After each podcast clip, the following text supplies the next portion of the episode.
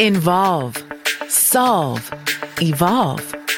Welcome to Cloud Crunch, the podcast for any large enterprise planning on moving to or is in the midst of moving to the cloud. Hosted by the cloud computing experts from Second Watch, Ian Willoughby, Chief Architect Cloud Solutions, and Skip Berry, Executive Director of Cloud Enablement. And now, here are your hosts of Cloud Crunch. So, welcome back to a new season of Cloud Crunch. In this season, we're intending to address many of the difficulties and opportunities of yours, essentially your evolution in the cloud. We're going to hit upon some topics covering from application modernization, enabling cloud native development, data insight, as well as cloud economics. Now, normally I'd be joined this season with the ever present, ever learning Skip Berry. However, he decided to go on holidays. So sitting in the co-host seat today is Fred Bliss, CTO of all things data at Second Watch. Greatly appreciate you sitting in here, Fred, as a co-driver of this season. So welcome, Fred. Great to see you, Michael. Joining us today is someone I've had the pleasure of working with for at least the last five years, Evi Hatzopoulos. She spent the last five years delivering data centric projects in a wide variety of projects at different clients. And she's now leveraging that experience to find really high value work for our clients that are structured with delivery teams in mind. So thank you for joining us, Evi. Yeah, glad to be here. Yeah, welcome, Evi. So I'm going to start off with kind of the title of this podcast, which is Don't Leave Out Your Data and Analytics Elements when Migrating to the Cloud. So, you know, starting with that, let, let's start with you, Fred. Do you see many organizations that are really just going to the cloud, just kind of that lift and shift mentality, forgetting everything else? Or what are you starting to see? And then we can kind of dive into what are they missing by doing that? Yeah, that's a great question. And I think it differs depending on your audience, right? You know, when you are working with, I think in the, well, maybe in the early days of, of cloud, we saw a lot of focus on IaaS, right? So folks taking applications, databases, even full data warehouses and just migrating and lifting and shifting them right over to the cloud. And the benefits you get from that aren't really great, right? Maybe you need to get out of a data center and that's about it. But yeah, what we've seen in the last couple of years is, you know, especially when we're talking to some of these mid-size enterprise organizations, is that sometimes when they start with a data project, this is their real first venture in the cloud. They might have had a couple applications, maybe they acquired a company that had a little bit of a cloud presence. But when we're building these data applications, a lot of the time, I say 50% of the time, when we're working with business users, this is their first venture into the cloud. And from a data and analytics standpoint, we're pretty much now at a place where it just doesn't make sense to host anything on prem. What you can do in the cloud, it's not so much from a performance or even a cost savings standpoint, but it's the flexibility and the tooling that you get with that. A lot of the platforms that we work with tend to be either software as a service or platform as a service. And that abstracts away so much of the heavy lift and the infrastructure knowledge um, to make it easy for the technology teams that we build these solutions to eventually adopt and start to use. So, you know, as we're getting them into the cloud, um, you know, they might typically have one or two people on the IT team, and that may include the same people that are doing the data work. So we bring these analytics workloads in from database sources or systems that they might already have on-prem and use this as kind of their jumping off point for bringing it into the cloud. And that's interesting, Fred, because you know what we see from very large enterprises is they've gone to the cloud from an application perspective, and the data has followed. And what I'm hearing you say is from a from a mid-sized organization, actually, data has led their their venture into the cloud. So, Evi, I mean, what's been your experience? You've worked directly with a lot of these companies. What's been your experience as far as data first to the cloud versus applications to the cloud?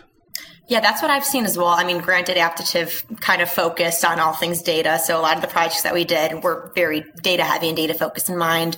Um, but the thing with data too is once you get that in the cloud, the visibility of exposing those insights to the organization is kind of hot right now. That's a lot of what the executives want. So it's sometimes easier to lead with that. And that makes the cloud a little bit less like obscure. It's kind of like, okay, like if we're going to move this stuff to the cloud and it's going to have a direct response that people can see and touch, you know, you're going to get this report out of it. You're going to get your insights out of it. Um, so yeah, so usually we, we'd see something similar to what Fred mentioned. You start with your data, you get that moved over.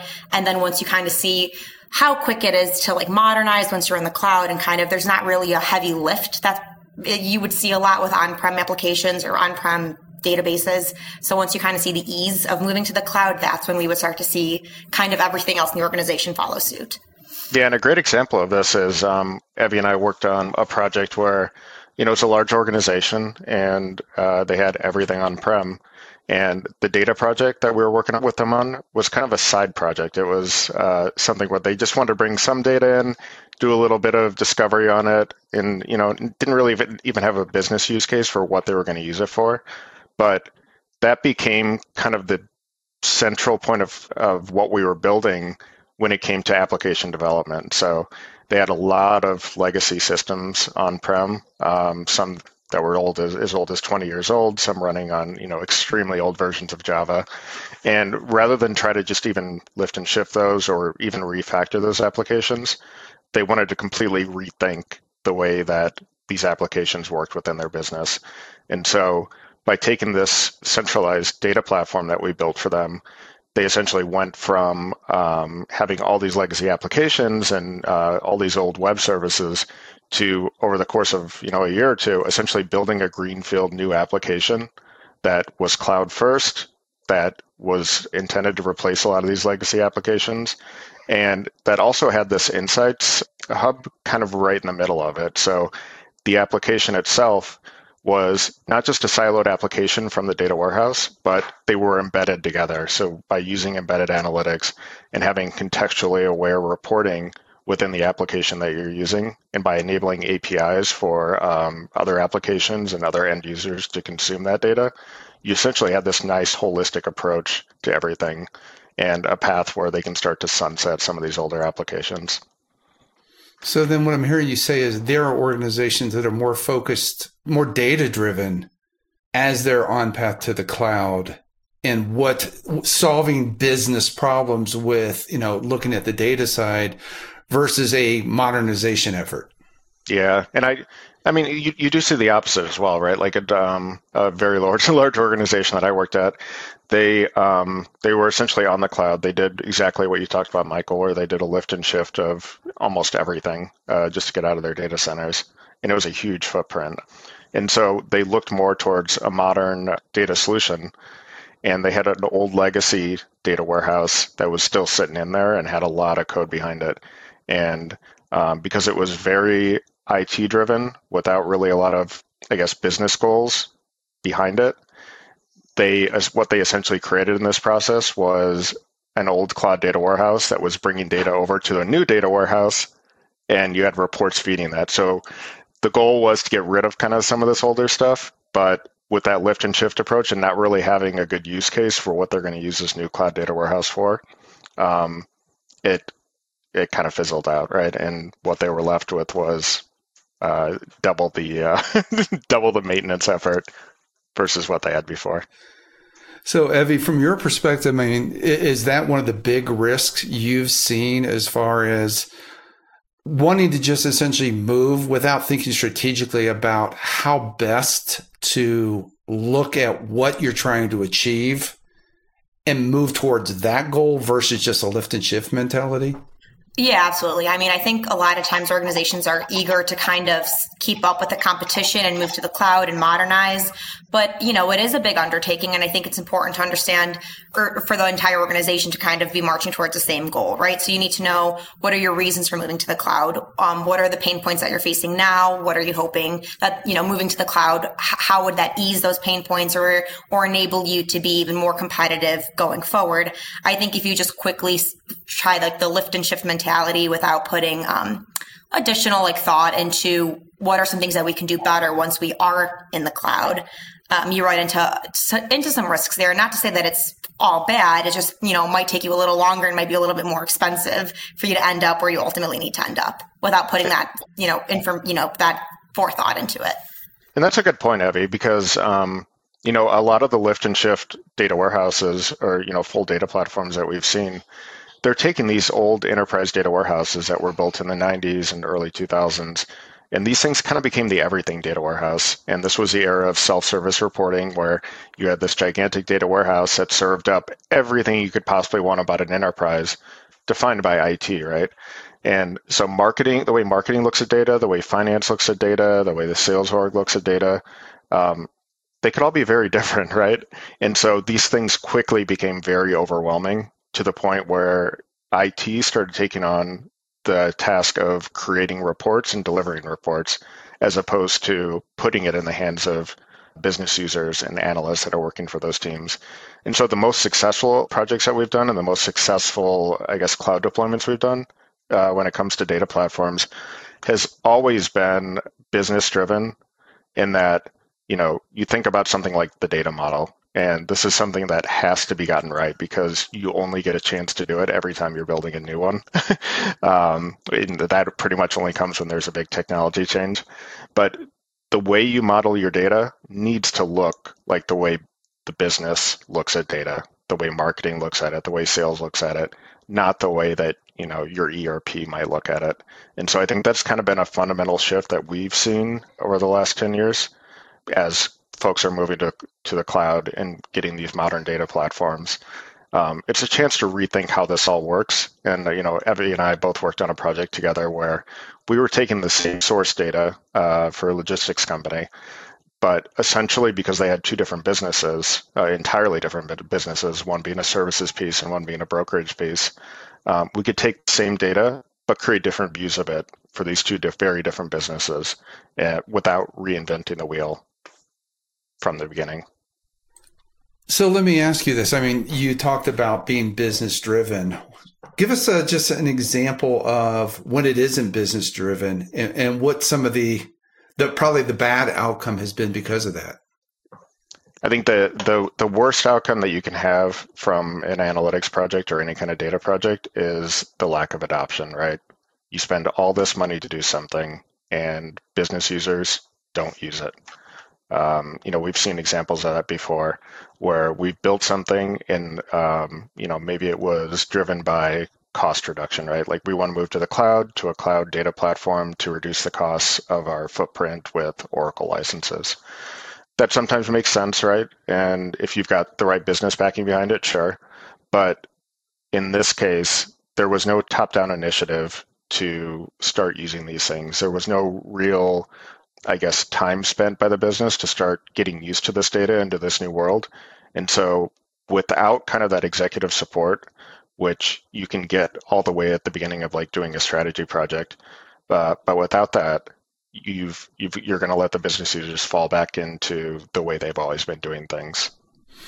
So, I mean, you know, what are you know, when we think about this, what are some of the simple changes that organizations and executives can do to really increase the adoption of data and analytics?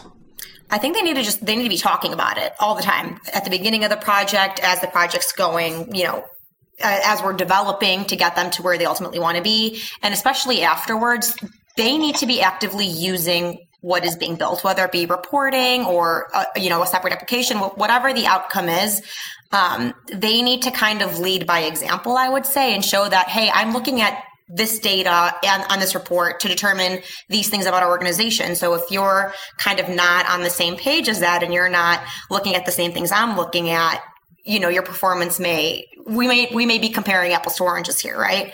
So I think from our experience, as, as long as top down, they're completely bought into what we're doing and they and, and they kind of want the organization to view the outcome the way they do essentially um, so we're just kind of mimicking what Fred said there.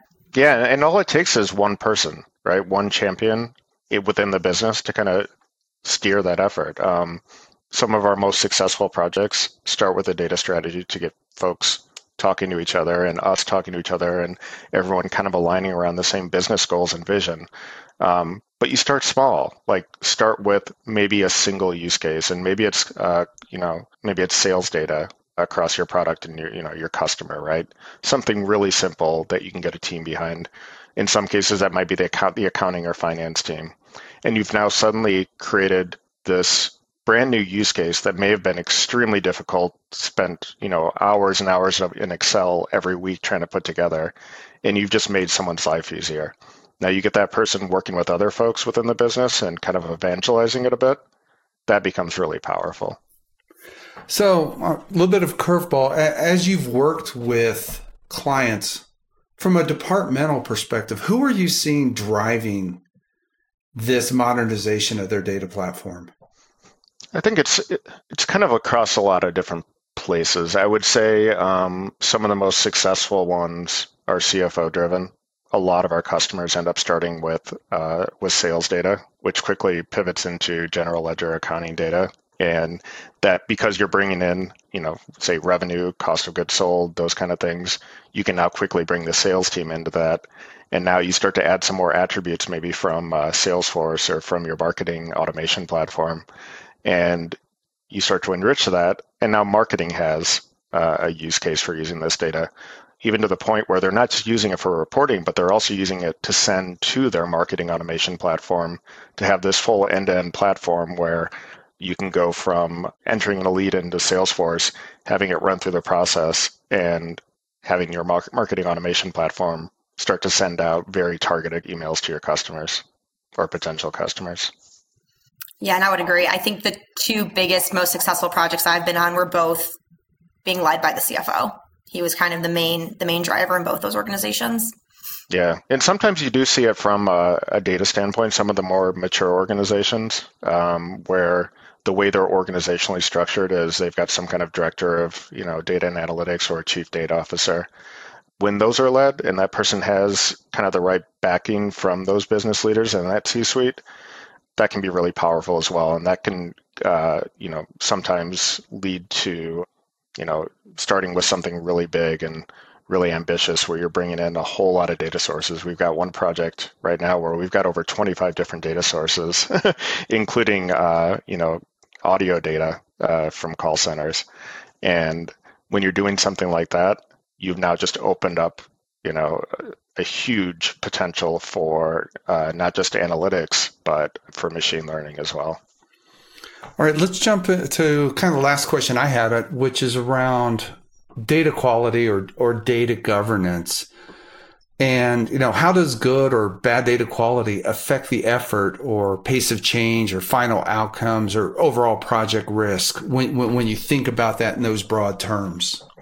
I think that bad data is exists everywhere, right? Like there's no organization that doesn't have bad data. It's just kind of inevitable. And that's completely fine. I think the biggest piece there is you just need to be aware, right? You need to not kind of be blind that maybe your data has gaps or you know is not as robust as maybe it needs to be um, and if we do kind of the due diligence up front and we kind of talk through all right we're running it we're going to run into some data quality issues this is why it looks the way it is this is how we can fix it and in the meantime this is kind of how we have to work around it that's completely fine. Like i don't see that derailing a project at all. I mean you know depending on how much work is needed to make up for the bad data the timeline might be extended but it's not some unforeseen catastrophe. I think um, the biggest problem there or the biggest note there would just be upfront to, to be very clear about what our data sources are and kind of the data they contain and have a plan um, to get that data one way or another uh, to its end state that, that makes the most sense for the business.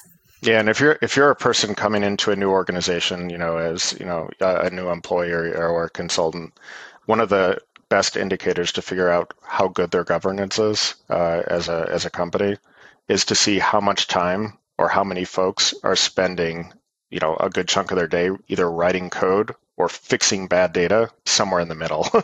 and you know, we saw uh, you know a lot of MDM projects come out in the early 2000s because there was no governance at the beginning, and it's a lot easier to throw a technology piece of software that's a problem than it is to fix a people process problem.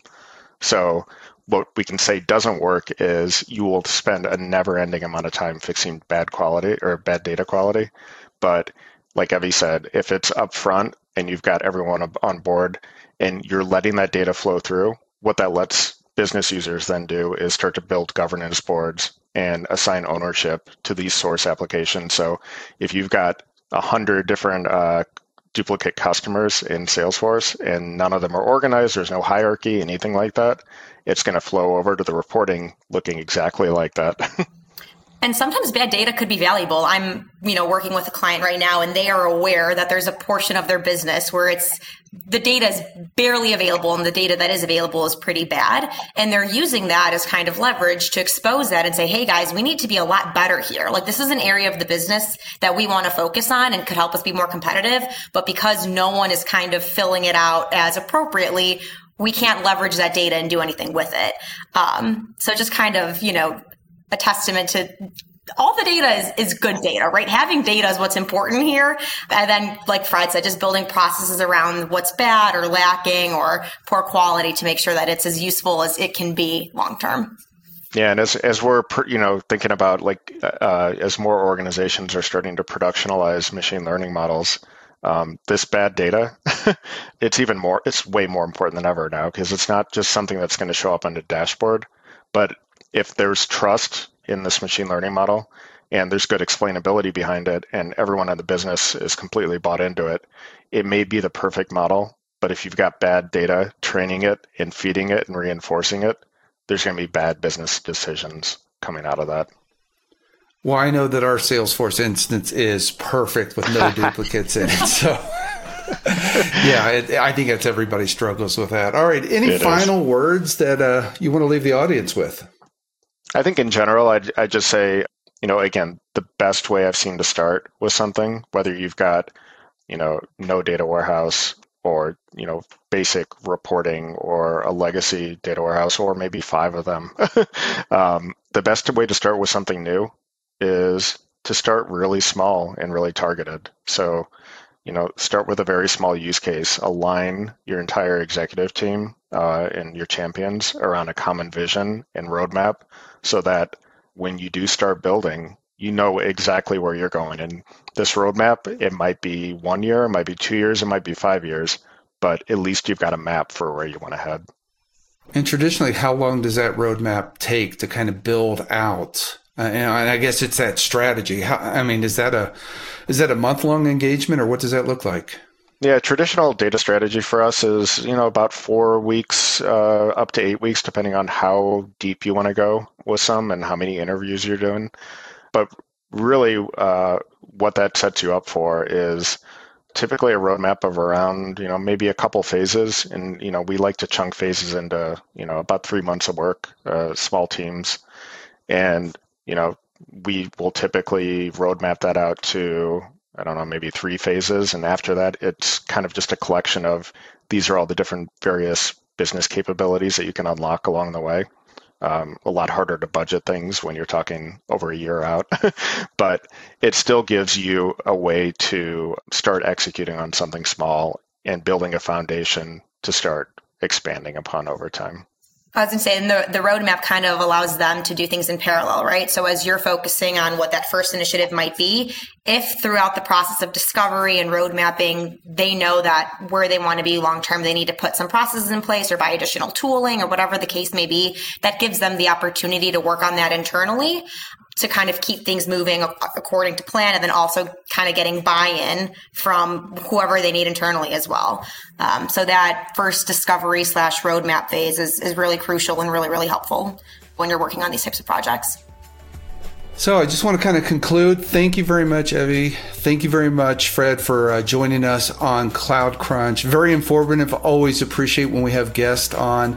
I do know we're going to have an episode two where you're both going to be on talking about how to create business intelligence before cloud migration. But for this episode, greatly appreciated. Uh, and thanks for joining. Thank you, Michael. Thanks so much. You've been listening to Cloud Crunch with Ian Willoughby and Skip Berry. For more information, check out the blog secondwatch.com slash company slash blog or reach out to Second Watch on Twitter.